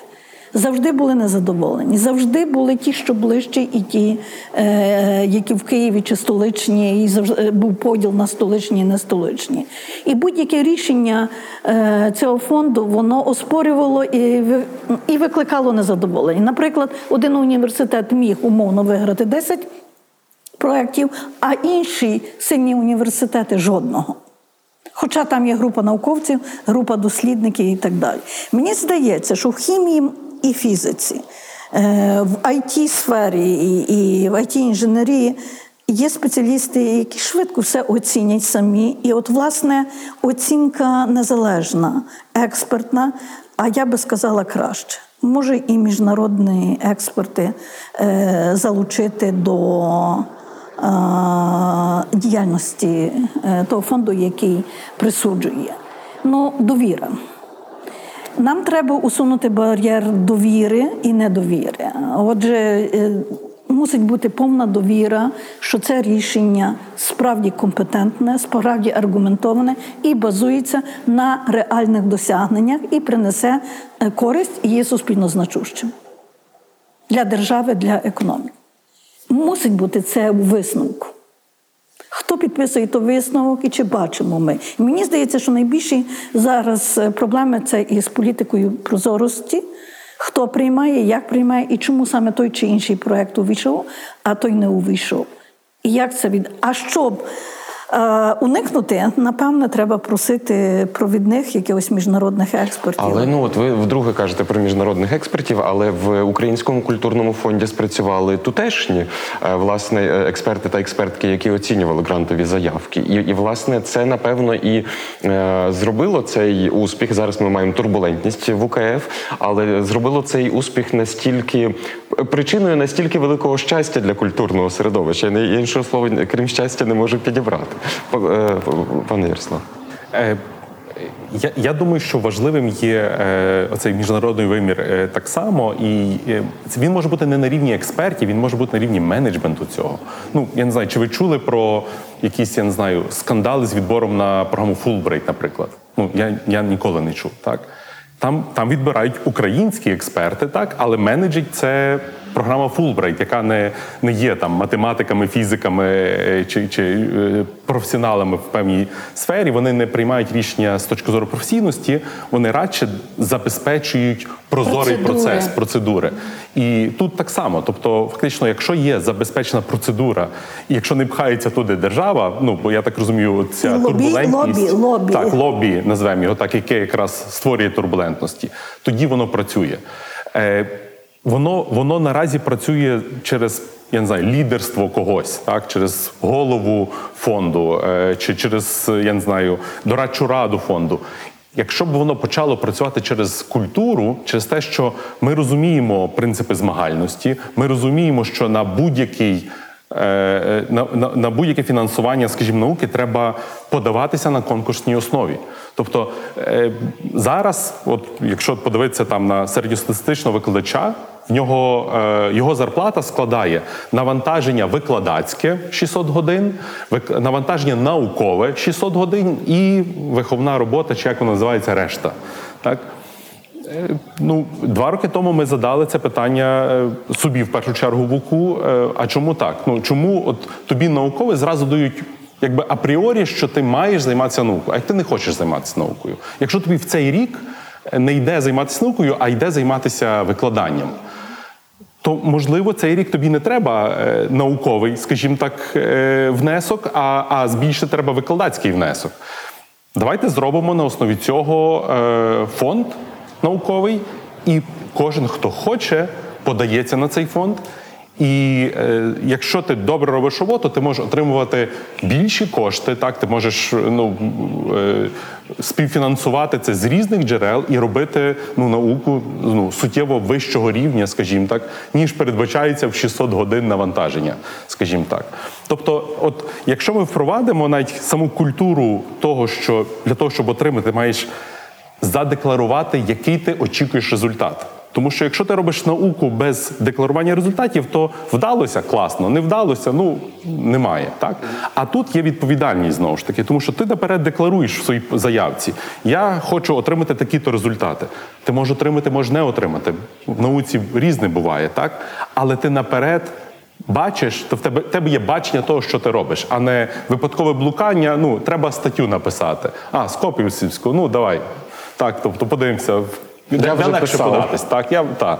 Тобто е, тут, тут важливим стає е, змагальність і в- е, справедливе винагородження за це так само. Так, плюс відкритість і Прозорість е, довіра фактично до того, що цей конкурс є той, де я можу виграти. Так. Ми пробували говорити про це, і може треба буде ще це якось підсумувати. Що університети мають мати репутацію, тобто вони мають мати вагу і значення у очах суспільства, яке з одного боку ними пишається, з іншого боку їх дофінансовує. І це дуже важливе запитання, так щоб наука, навіть і ця фундаментальна наука, не виглядала для суспільства повністю якоюсь вежею зі слонової кістки, до якої ніхто не має ні ключа, ні входу, і там відбувається щось. Незнайоме, незрозуміле і, можливо, мало потрібне. І в цьому відношенні я думаю, що багато із е, е, науковців е, західних інституцій щораз більше відчувають певне м, заохочення бути потрібними, бути доступними, бути, скажімо, це науково популярними, так тобто е, знаходити точки дотику, знаходити інтерфейс із е, молодими членами суспільства, заохочуючи їх ступати в свої сліди, показуючи їм вагу і вагомість науки для майбутнього, так і власне те, що мабуть це є та територія, де і створюються винаходи, де якоюсь мірою і е, апробовуються, експериментуються з рецептами. Того, що тільки буде, і часом деякі рецепти треба відкинути. І в цьому відношенні те, про що ми від початку намацували і крутилися навколо цієї теми, е, фаховість повинна бути пов'язана ще з чимось. Є якась додана вартість людяності, яку дають університети. Університети вчать нас приймати відповідальні рішення і відповідати за ці рішення. Тобто виходить, що людина з вищою освітою це також людина, яка ніколи не відмовляється вчитися далі, яка готова йти на ризики і робити помилки, але потім брати на себе ціну цих помилок. І в тому суспільстві, в якому ми зараз опинилися, бюджет часу буде не менш важливий ніж бюджет. Який вимірюється грошима, тому що ми бачимо, скільки недожитих життів, обірваних кар'єр. Ми бачимо, як багатьом з нас символічно треба буде вже або треба буде опісля якби доробляти за тих, хто не встиг, за тих, хто не зміг. І тому мотивованість і якась така майндфулнес, так усвідомленість наших університетських викладачів і науковців, вона наче в рази підвищується. І через це я би сподівалася тут також великого прориву. Не знаю, як це все піде, так але я би сподівалася цього прориву. Що ще треба для цієї формули успіху? Чи є якісь ем, не знаю сусідні порівняння, які би ми могли провести? Я знаю, що ви цікавитесь Південною Кореєю. Знаю, що Славко цікавиться Америкою. Що нам треба мати на своєму оцьому горизонті наслідування, яке би ми могли зараз зробити? Я е, хочу повернутися до тези Ярослава, що ми напевне повернемося до досвіду, коли діти сільських територій. Отже, Корея, віддалені регіони Кореї, яких е, були такі, ніби наші будинки культури. Ми зараз жваво це обговорюємо. Е, Всі кошти, а це за три роки 9 мільярдів е, доларів, було спрямовано на те, щоб саме в найвіддаленіших куточках Південної Кореї, а там багато островів, перетворити е, ці бібліотеки, старенькі будинки культури у інформаційні центри, зробити їх гіперновітніми, де є змога для всіх. Для е, дітлахів вивчати е, мови, робити експерименти, лабораторії, навіть для мігрантів, які можуть е, корейську вчити, для старшого населення, для пенсіонерів. І там вони роблять такі румс, дуже мобільні. І включно з безоплатними кінофільмами для старших, для тих, хто не може оплатити. І мені здається, що це такий проект, коли держава усвідомила, що вона бере на себе відповідальність за розвиток тих так званих депресивних регіонів, і не може бути такого, що в Сеулі, де проживає половина Кореї, 50% населення, найуспішніші школи, приватні і вищі навчальні заклади, є в такому розриві із е, треба показати, що Корея успішна всюди. І мені здається, що е, місія університету залишається далі. Не забувати про школу і допомогу школам, тому що школи при тій ситуації, яка є, і якщо ви сказали банк часу. Нам відведений такий, як і банк грошей, відповідно, і ми маємо якусь ту відповідальність. Соціальна відповідальність університету в транзитний період має бути дуже і дуже високою. Тобто не тільки адміністрація, але кожен викладач і кожна викладачка повинні задуматися над тим, що ми можемо зробити. І багато є можливостей. Отже, в Південній Кореї це чудові є досвіди, як це можна перетворювати. А з застосуванням е, цифрової доби он, онлайн-технологій, виявляється, можна руйнувати бар'єри соціальні, фінансові і будь-які. І коли е, суспільство відчуває, що про них турбуються в найвіддаленіших регіонах, народжується довіра до держави до влади локальної і так далі. І мені здається, що це завдання, скажімо, локальних спільнот, міст і містечок, якось за допомогою. Великих міст, які зуміють е, викарабкатися, будувати ті мости довіри, що ми усі один одному потрібні. Ну дуже би хотілося, тому що коли ми на 30-му році дискутуємо, яку літературу ідеологічно викинути, що робити з бібліотеками які старі і радянські, і ми це знаємо. Коли ми на 30-му році е, перейменовуємо вулицю Таджицьке і так далі, ми що не мали оптики, і треба було війни, яка би стала лупою, яка раптом. Переглянула у нас був випуск з істориком Олександром Зінченком. Я от тоді е, навчився цієї фрази, бо я теж от постійно запитую: ну що ми цих 30 років робили? А він каже: історія не знає умовного способу, значить, на все свій час. На все свій час. І тому час прийшов такого трусу всього суспільства. І тільки зараз командна робота, тільки спільноти, тільки форми солідаризовані. Ну не вийдемо поодинці. Не можна. І треба, я думаю, багатшим треба відмовитися, очевидно, від апетитів, щоб будувати капітал, так, а якось. Інвестувати в суспільство, а вже потім, бо у тій же Південній Кореї усі корпорації мають освітні і наукові проекти. Всі. І найкращі наукові проекти школярів, школярів нагороджують саме корпорації і компанії.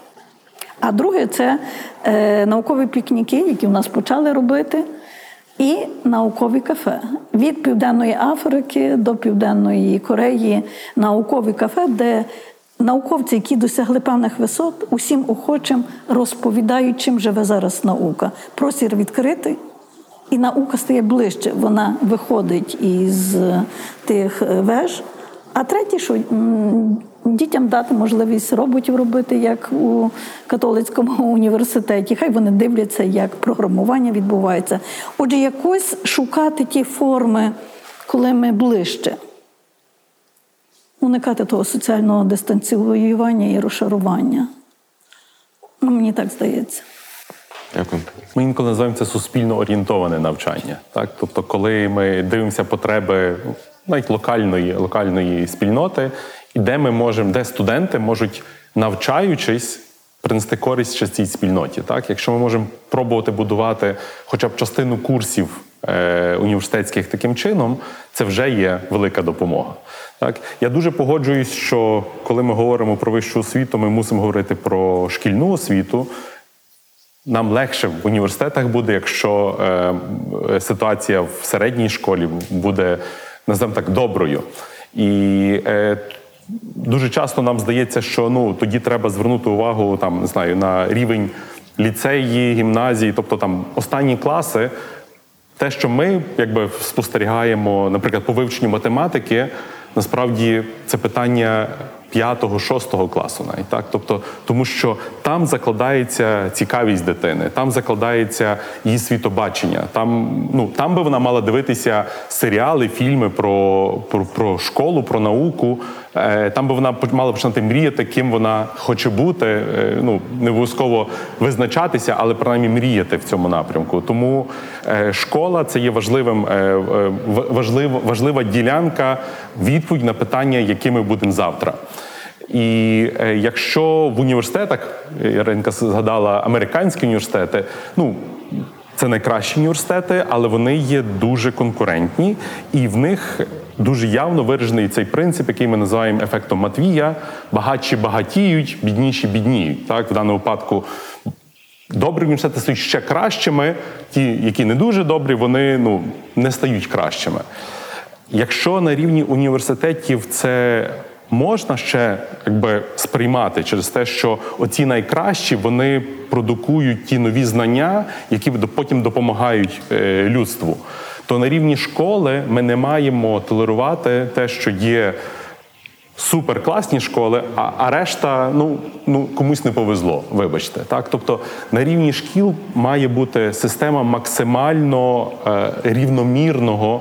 е, Максимально рівномірна в тому, скільки ми можемо дати дитині, чи в селі, чи в місті, е, де, де би вона не жила.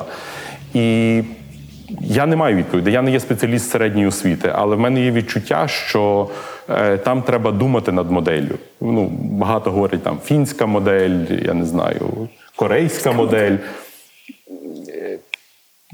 Ми, ми, ну, якби це не є швидка зміна, тому що вчителі це консервативні. Ну, Але ми наразі в п'ятому класі. Але якщо ми почнемо з ну, от нова українська школа, ми нещодавно з колегами е, дискутували, тому що, наприклад, якщо говорити про знання математики і про такі ну, якби е, міряння знань, є такий е, піза. Е, ну, називаємо їх змагання, так тобто це є спосіб виміру того, як Досягнення. школярі досягнення в різних країнах е, мають. Е, Зазвичай Україна показує ну далеко не найкращі результати, але ну окей, результати, так тобто можна їх інтерпретувати інколи непогані. Але є певний тип задач, задачі на креативність, на невизначеність. Так, тобто це є насправді ті задачі, в якими ми стикаємося щодня в побуті, в, в роботі. Там ми значно слабші, так тому що наша е, математична освіта в великій мірі побудована на вивченні формули. Так? І навіть не те, що освіта, це, це радше так вчителі вчать дітей. Так? Ось є формула, запам'ятай, табличка множення запам'ятай, тут ти застосуєш так, її. Тут ти вирішиш задачу, коли ми її сформулюємо тобі. Типово. Але, типово, так. Але навчитися формулювати собі задачу, навчитися е, якби зрозуміти і систематизувати те, що ти бачиш, те, що ти відчуваєш в певну задачку, і потім її розв'язувати, от цього є менше. І е, кажу, е, мабуть, нам. Ми можемо зменшити набори в університети, мати менше вищої освіти, якщо ми зробимо чудову е, середню школу. Тому що цього може бути достатньо для того, щоб себе почувати гідним громадянином і приносити користь собі І, і отримати родині, Google державі. Career Certificate. Так, ну чому би ні? Це є один з можливих З можливих. варіантів. Так. Ну, тобто є сфери, де не дивляться на диплом, є сфери, де потрібен диплом. Так? І диплом буде розмиватися. Я особисто вірю в те, що навіть чотирирічний бакалаврат, який зараз є, він точно буде дрібнитися. Я вірю в систему 2 плюс 2. Так, тобто, коли треба два роки вчишся, потім ти думаєш, що робити. Можливо, піди в життя, подивися. Поволонтер, поїздь, оцей year зроби Gap собі. year, так. yeah, І потім ти свідоміший прийдеш чи, е, на третій, четвертий рік. Ну, міністерство, я чую, що думає про три. трирічний бакалаврат. Ну, в Це- Лугану вони так, е, так. презентували. Це є економія коштів і, в принципі, теж європейський шлях ну, з того, що ми бачимо. І Хоч- економія часу. Так, але знову ж таки в Європі е, дехто думає про перехід з трьохрічного на чотирирічний, тому що для того, щоб побудувати спільноту, мережі, світогляд, можливо, так, треба більше. е, треба часу. Тому ми будемо рухатись до багатьох міні-освіт. Я тільки доповню, мені буквально е, зірвалося, коли Ярослав порівнював, що формульний підхід, як це працює в Південній Кореї. Е, Перший клас, математика. Ну і комісія в кінці року перевіряє діток на осягнення, на досягнення. Корея займає завжди дуже високе місце. І задача. Батьки сидять ззаду, дітки вирішують, інспектори, які приїхали, і говорять: от є шоколадки. В одному кошику м, е, 10 шоколадок, в другому кошику 10 і в третьому різного кольору, і три шоколадки поза кошиком. Напишіть, скільки є шоколадка, е, скільки шоколадок разом, але одна шоколадка була розгорнута, де видно було брикетики тіта. Ну, всі дітки кажуть 33, а хлопчик один остав і каже 495. І шепче цей інспектор, «Е, залишіть цю дитину. Залишили хлопчика. Чому? Чому? Він каже, тому що кожна шоколадка має 15 брикетиків. Каже, як ти бачив? Він каже: ну я швидко порахував, але мене зацікавило, скільки має шоколадка.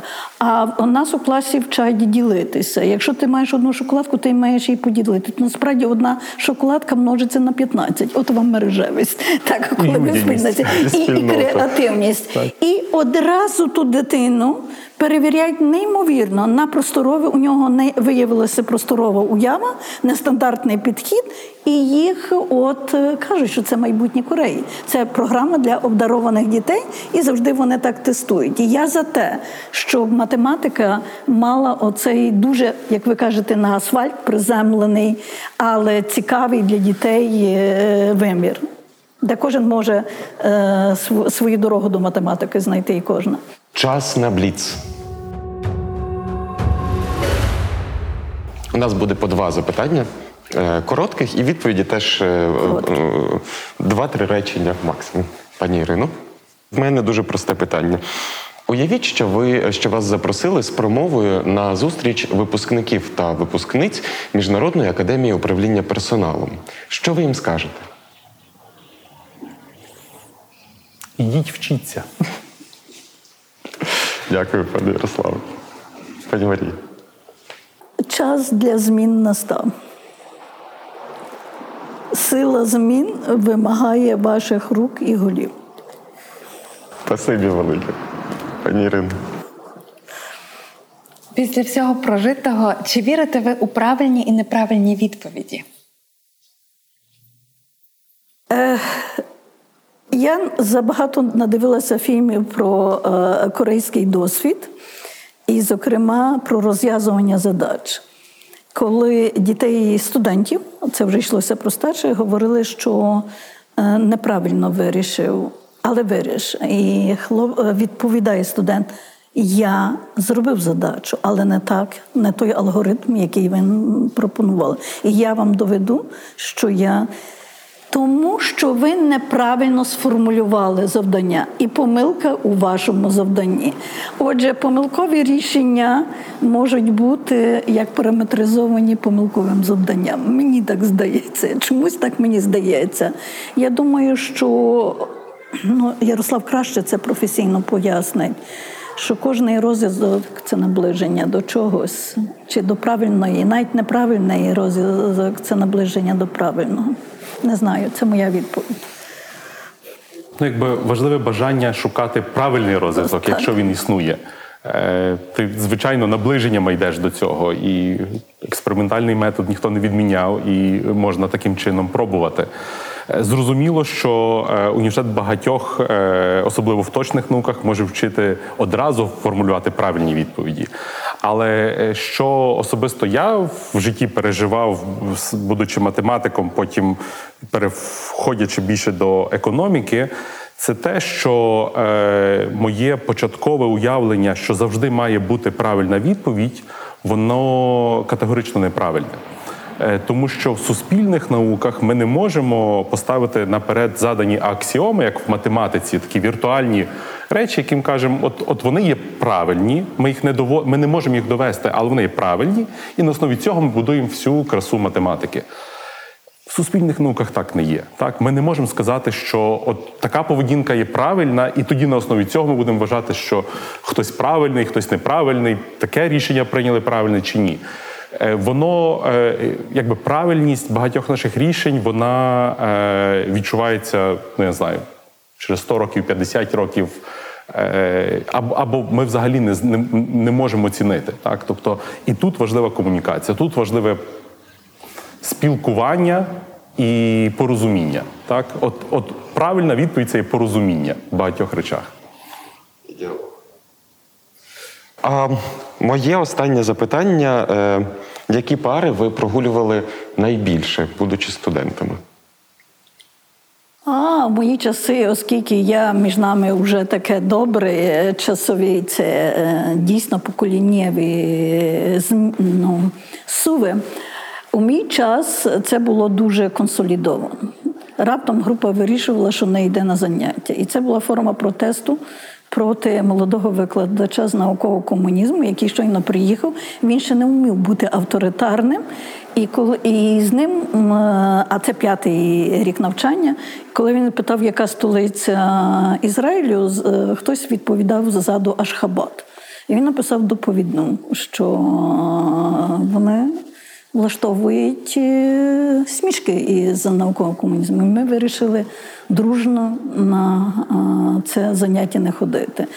Е, На третє заняття нас усіх по одному викликали і писати пояснювальну, чому ми так зробили. І я побачила, що наша сила була в солідарності. Не було того, що один. От якщо всі пішли, це значить, усі чимось незадоволені. Після цього у нас не було непорозумінь, але толерантності. Я вже думала, що це навіть були такі перші подуви якихось е, змін. Толерантність змінилася. Тобто сила в е, команді. Якщо усі, то усі. А так я якось не мала особливого бажання сама щось про. Ну, неправильно якась, напевне, була, але, Цілком правильно науковий комунізм прогулювати.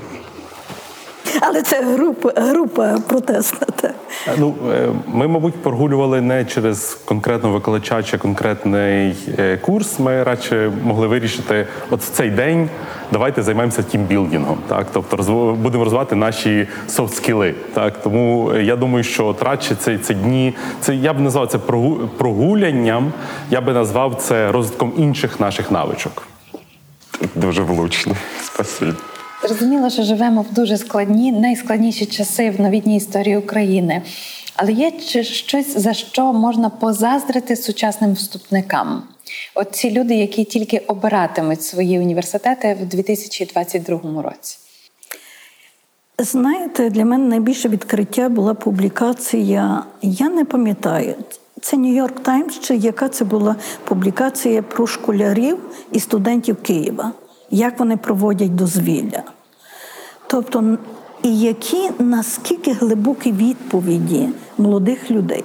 Перше, допомога Збройним силам, як вони можуть, допомога у волонтерстві і шукання спільного простору, щоб разом вони.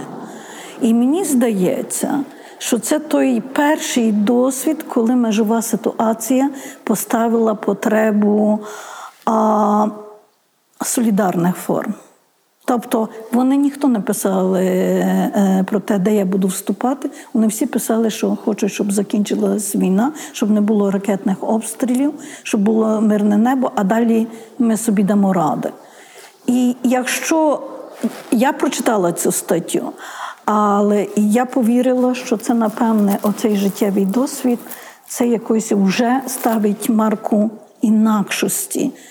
Ну, на їхньому поведінці і на їхньому способі мислення. Мені так здається, що це е, покоління буде марковано тим травматичним досвідом, яке стане орієнтиром, що я мушу якось інакше все робити.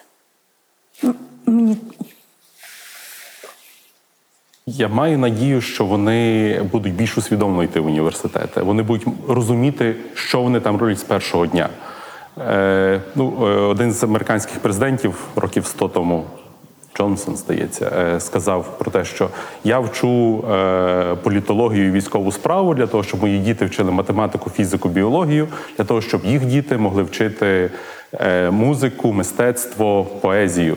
Так, тобто зараз є той час, коли ну більш-менш зрозуміло, якими будуть наступні роки України: відбудова, е, швидкий розвиток. Е, е, Безпека це, це те, ну, без чого ми не зможемо вижити як нація. Так тому вступники, мені здається, мають якби чіткі мати чіткі плани того, чим вони будуть займатися з першого дня в університеті, незалежно від тої спеціальності, куди вони йдуть. Дякуємо. Сьогодні в нашому імпровізованому бомбосховищі ми е, спілкувалися про майбутнє майбутнього, про українську вищу освіту з Марією Зубрицькою, Ярославом Притулою, Іриною Старовою і Володимиром Бігловим. Підписуйтесь на цей канал, ставте дзвіночок, неодмінно прокоментуйте і порадьте нас своїм друзям і подругам. Дякуємо. Дякуємо за розмову. Дякую Збройним силам і слава Україні! Навзаєм. Героям слава! Є рівень наших ідеалів, і коли йдеться про ідеали, всі ми знаємо, якими хочемо себе бачити, якими хочемо бачити свої суспільства, освічені суспільства. І є рівень наших компромісів, коли всього на всіх не вистачає. І компроміси говорять про нас набагато більше, бо це та планка, яка визначає реальність, а не ідеальність. Мабуть, освіта щось нам говорить про те, як наші ідеали зблизити із нашими компромісами. Ми говоримо в планах на завтра про е, майбутнє України одразу після перемоги, про виклики і можливості, які перед нами постануть. І я би хотів нагадати фразу, яку сьогодні під час е, розмови сказав Ярослав Притула: що регулювання ма- має перейти у сферу культури, а не бюрократії. Дуже напевно знаково, що оце широке розуміння слова культура ми чуємо з програми в програму. Напевно, це плюс.